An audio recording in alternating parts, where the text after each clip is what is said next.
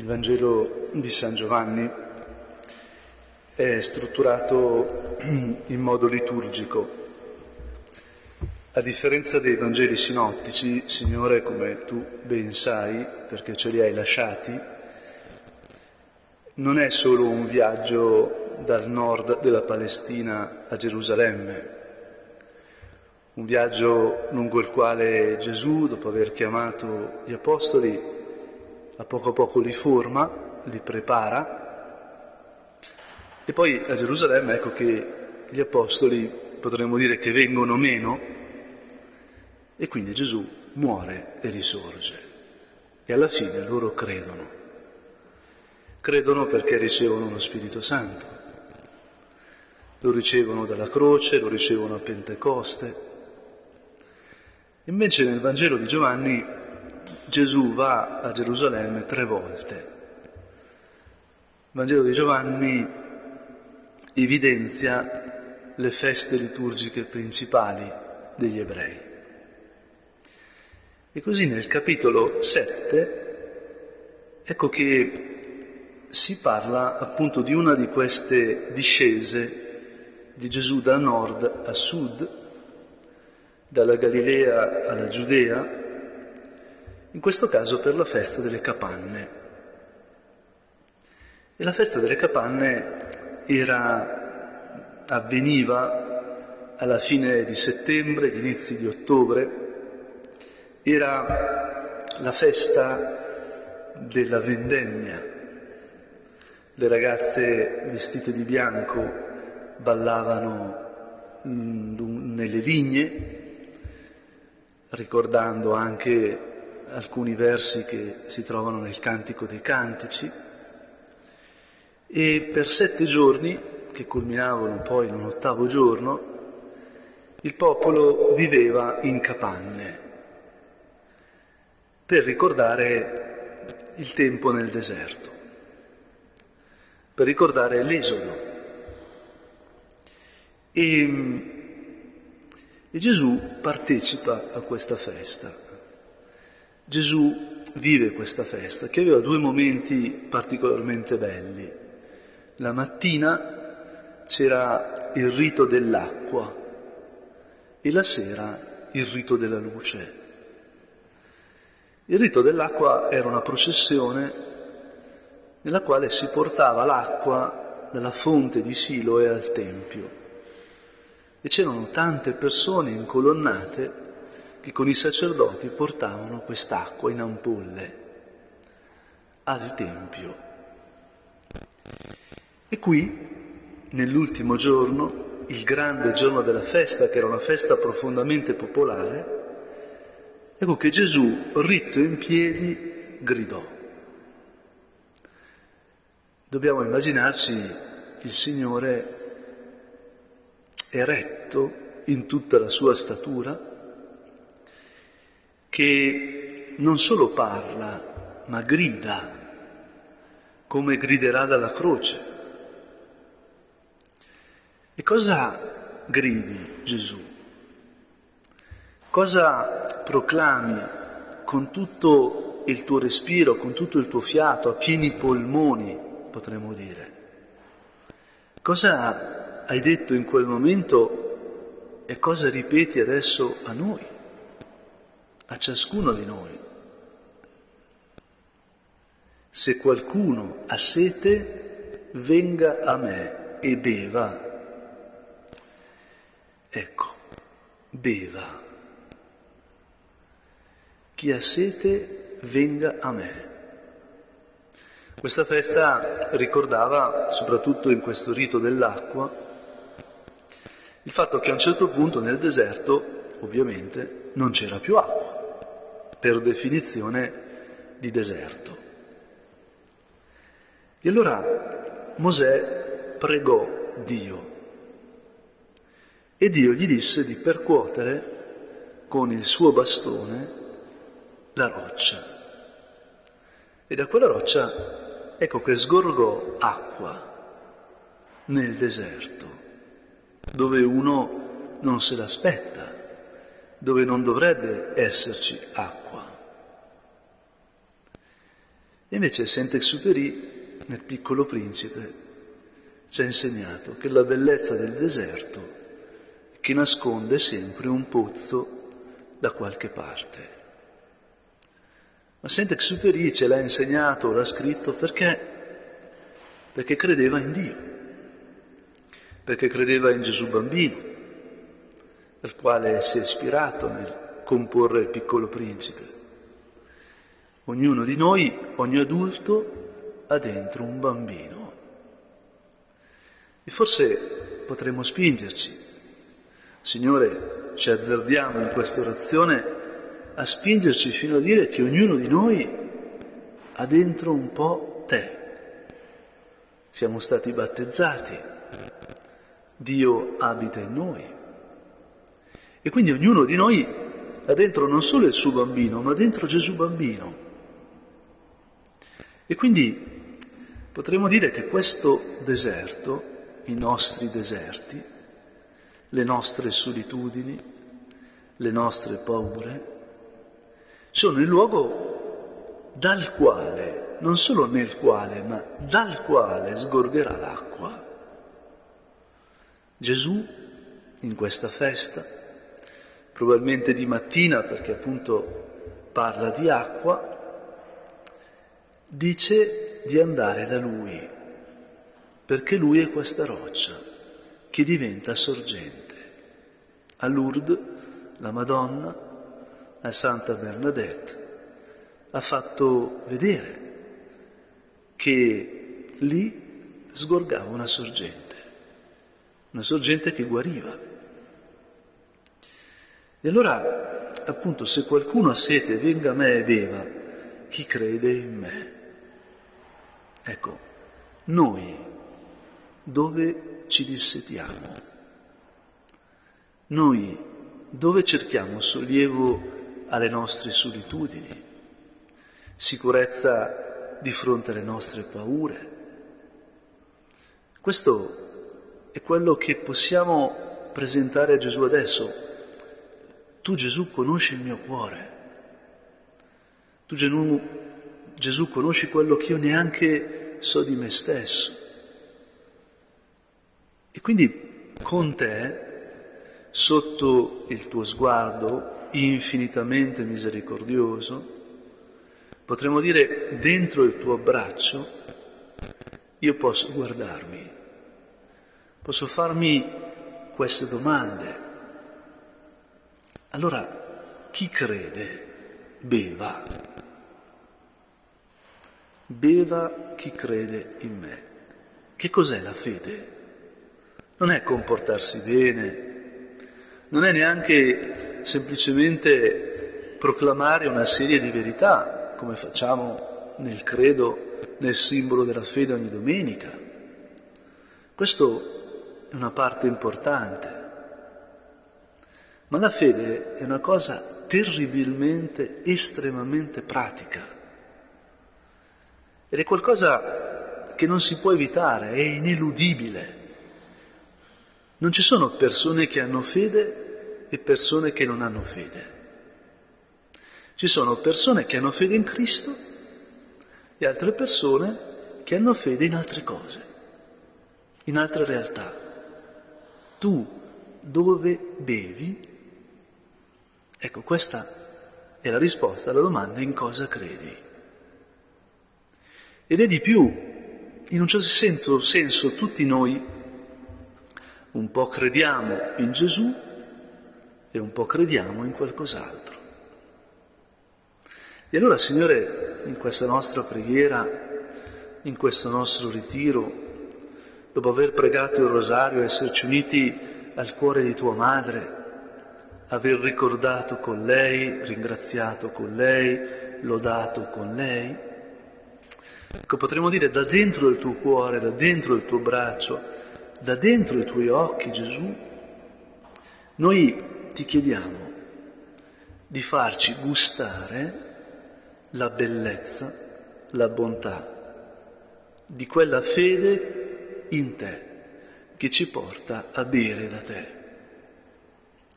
Noi beviamo da Cristo.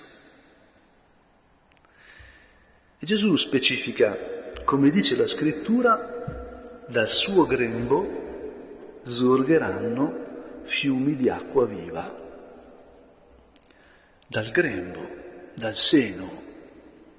San Giovanni ha iniziato il suo Vangelo, a differenza di Luca, Marco e Matteo, non parlando di Gesù bambino, neanche parlando subito del Battista, ne parla ovviamente, ma in principio era il verbo, in principio, dentro il principio. C'era la parola, questa parola di Dio che, che è dentro Dio e che è Dio. E alla fine del prologo, nel versetto diciottesimo, ci dice che questo verbo è l'unigenito, è il figlio che è nel seno del Padre. Ecco, Signore, da dentro, l'infinito ha un di dentro. E tu Gesù vieni da lì. Dal tuo cuore sgorga una sorgente di acqua viva perché tu vieni da dentro il seno del Padre. Sei inviato a noi da colui che ha creato ogni cosa, da colui che ci ha tratto dal nulla, da colui che è sorgente di essere, di vita, di amore. Ma Signore, bevendo a te, noi beviamo dal Padre, dal Padre della vita, l'unico in grado di curare la nostra solitudine, l'unico in grado di darci quella vita senza limite, senza fine, che tutti desideriamo, quell'amore che non conosce tramonto, che non conosce fine. E allora, Signore, ecco, dal suo grembo, dal grembo del Messia, la stessa piscina di Siloe era un'immagine del Messia, sgorgeranno fiumi di acqua viva. Ti confesso che questo versetto mi ha colpito molto pensando al recente anniversario di Dostoevsky, l'11 novembre. Sono state tante le notizie che lo hanno riguardato. E nell'Idiota, questo romanzo non facile, il cui protagonista il principe è un'immagine di Cristo che viene preso per idiota, appunto, è una persona che ama in modo idiota, nel senso che non è capace di far altro che amare, ama contro ogni logica, ama e basta. Ecco che appunto a un certo punto davanti all'amore del principe per una donna la Filippovna anche ritenuta indegna, ritenuta immorale, ecco che appare quella frase, la bellezza salverà il mondo. È una frase famosa, una frase ripetuta, ma nell'originale quella frase è all'interrogativo. Quale bellezza salverà il mondo? Quale bellezza? La bellezza che appassisce o la bellezza di un amore che sgorga da dentro, di un amore che non avrà mai fine? E appunto mi ha colpito questa frase di Gesù, Giovanni 7,39, anzi 38 scusate, dal suo grembo sgorgeranno fiumi di acqua viva, perché l'ho uniti, ho unito queste parole a una frase che ho letto in un padre della Chiesa, Giovanni Damasceno, il quale dice che la vera verità, la vera gloria è quella che brilla da dentro, da dentro. E qui c'è un punto di contatto. Qual è la vera bellezza? È quella che sgorga da dentro. E sono vari anni che sono sacerdote non sono più un prete novello, quindi so che l'errore più terribile che un sacerdote può fare davanti a una donna è dirle che è bella dentro, no? perché questo implica che è brutta fuori. No? Mi ricordo la prima volta che ho fatto questo errore, ero dietro una grata in un confessionale, stavo parlando con una ragazza che non avevo mai visto e mi è venuto in mente di dirle questa frase, quasi scoppia a piangere. No? Dice, ma Stella, io non, non, so come sei fatta, cioè non può essere un giudizio sulla tua esteriorità. No? Ma il peccato originale ci ha lasciato un imprinting dialettico, per cui bello dentro vuol dire brutto fuori. Ma qui non stiamo dicendo bella dentro, stiamo dicendo bella da dentro. Dentro di te, dentro di me, c'è una sorgente. Quella sorgente che attrae la Samaritana al pozzo quando incuriosita da Gesù inizia a prenderlo un po' in giro, tu che sei ebreo, chiedi a me da bere che sono una samaritana, com'è sta cosa? Adesso che hai bisogno. E Gesù le dice, eh, attenta però che io ho un dono e che io un'acqua che non finisce mai. Io posso fare di te una sorgente. E lei che era ancora alla ricerca del suo amore, ecco si apre. Inizia veramente a parlare Gesù, non da fuori, ma da dentro. Allora, davanti a Gesù, adesso, penso che è molto importante farci una domanda, appunto sotto i suoi occhi, nel suo abbraccio, alla luce di queste parole che ci ha detto, chi crede in me beve, beve da me. E la domanda è questa, ma io dove cerco la bellezza, la verità? Fuori di me o dentro di me? Perché vedi, il peccato originale ci ha indotto un sospetto su Dio, un sospetto sul Padre, ma il sospetto sul Padre vuol dire un sospetto su noi stessi, perché noi stessi siamo stati fatti da Dio Padre. Quindi il peccato originale ci porta a cercare una bellezza che salva il mondo da fuori, una verità che salva il mondo da fuori, una compagnia che vince la nostra solitudine da fuori e così via. Anzi, di più la devi comprare devi pagare qualcosa per avere quei brandelli di bellezza, per avere quei brandelli di compagnia. Oggi, così tra le tante notizie che Google mi ha proposto, non so perché me l'ha proposta, c'era il fatto che la mindfulness può aiutare a superare lo shopping compulsivo, no? che effettivamente è un modo di cercare la felicità fuori, fuori. Ma tu e io invece cosa abbiamo dentro? Perché Gesù ci sta dicendo che dentro di noi c'è una sorgente, che tu e io abbiamo una bellezza dentro che sgorga da Lui e che ha origine nel Padre. Monsignor Luigi Giussani ha detto una frase molto bella che ho appena riletto. Il cristianesimo non è questione di coerenza, ma di cogenza. È qualche cosa che da dentro preme per uscire, che non puoi evitare.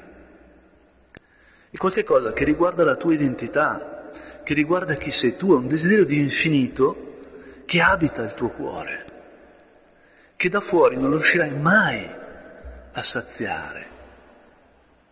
Quella sete è la tua identità più profonda, ma se sei assetata di infinito è perché esiste una sorgente infinita, è perché sei figlio e quindi c'è il Padre. E ora, Signore, aiutaci a scoprire la bellezza di chi siamo davvero di cosa c'è nel tuo cuore e quindi cosa c'è nel mio cuore. Perché nel battesimo tu e io siamo diventati una cosa sola.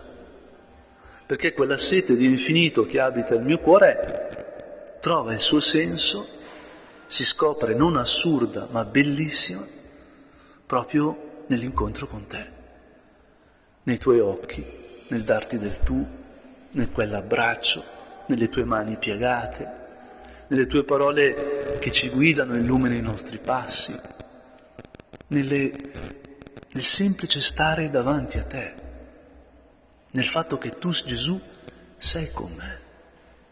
Non è una questione di morale, di leggi esterne. Il fratellino di un bimbo che ho battezzato poco tempo fa ha dato una lezione bellissima al suo papà che la condivideva con me. Gli aveva comprato un giocattolo, una bellissima macchinina, e poi l'aveva portato in chiesa. E avevano pregato un po' e il papà aveva lasciato un'offerta in chiesa, nella cassetta, nelle offerte. E poi ha preso il figlio, è uscito di chiesa, e noi maschi effettivamente non siamo estremamente reattivi sul controllo del territorio, sul così, no? Qui dopo un po' si è accorto che il figlio non aveva la macchinina e gli ha chiesto, Giuseppe, dov'è la macchinina? E Giuseppe gli ha detto che l'aveva lasciata a Gesù. E ha detto, ma come? Ma non ti piaceva? No, no. E che ho visto che tu hai lasciato l'offerta e io offerto la macchinina a Gesù.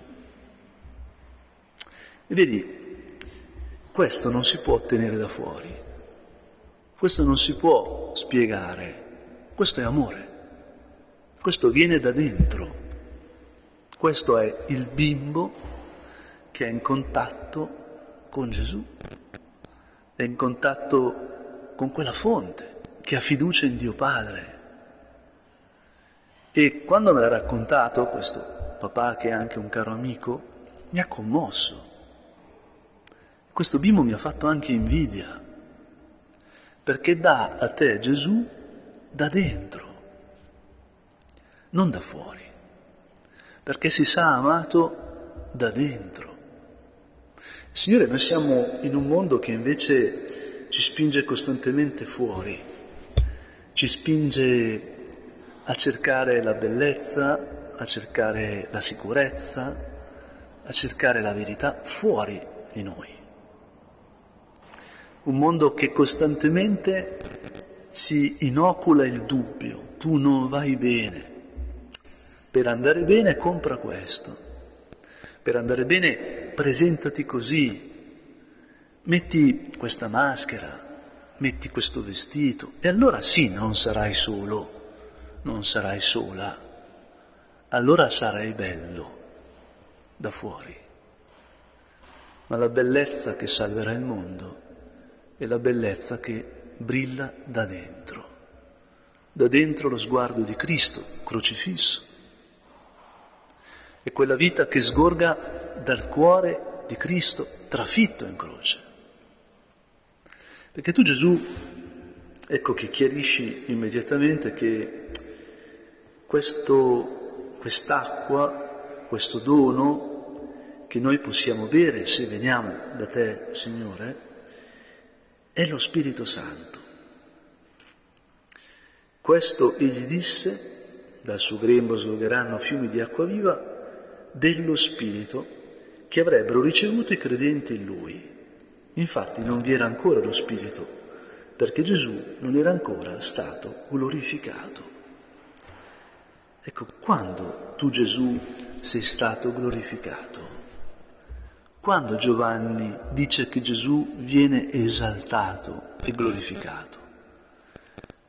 Quando tu Gesù sei stato crocifisso. E allora ecco che Gesù che sale al Calvario, Gesù presentato alla folla dopo la flagellazione, non è bello. Anzi, gli si applicano le parole del profeta, non ha apparenza né bellezza. Le persone volgono la faccia di fronte a lui. È una maschera di sangue, è sfigurato come i lebrosi, i brandelli di carne non gli sono caduti per una malattia, gli sono stati strappati dai flagelli, da mani di uomini.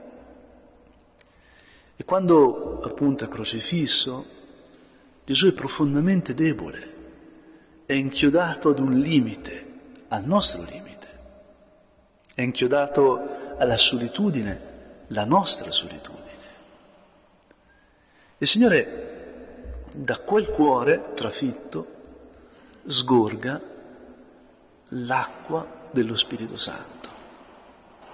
Così come quando doveva preparare Pietro, Giacomo e Giovanni a, a seguirlo fino alla croce, a, a capire cosa sarebbe successo a Gerusalemme, gli stava dando il codice per rendersi conto di, di cosa voleva fare. Davvero, sul monte Tabor ha portato a pregare questi tre discepoli più intimi, dei quali poi solo Giovanni è riuscito ad arrivare alla croce, è riuscito a stare in questa bellezza da dentro, senza rifugire la bruttezza di fuori.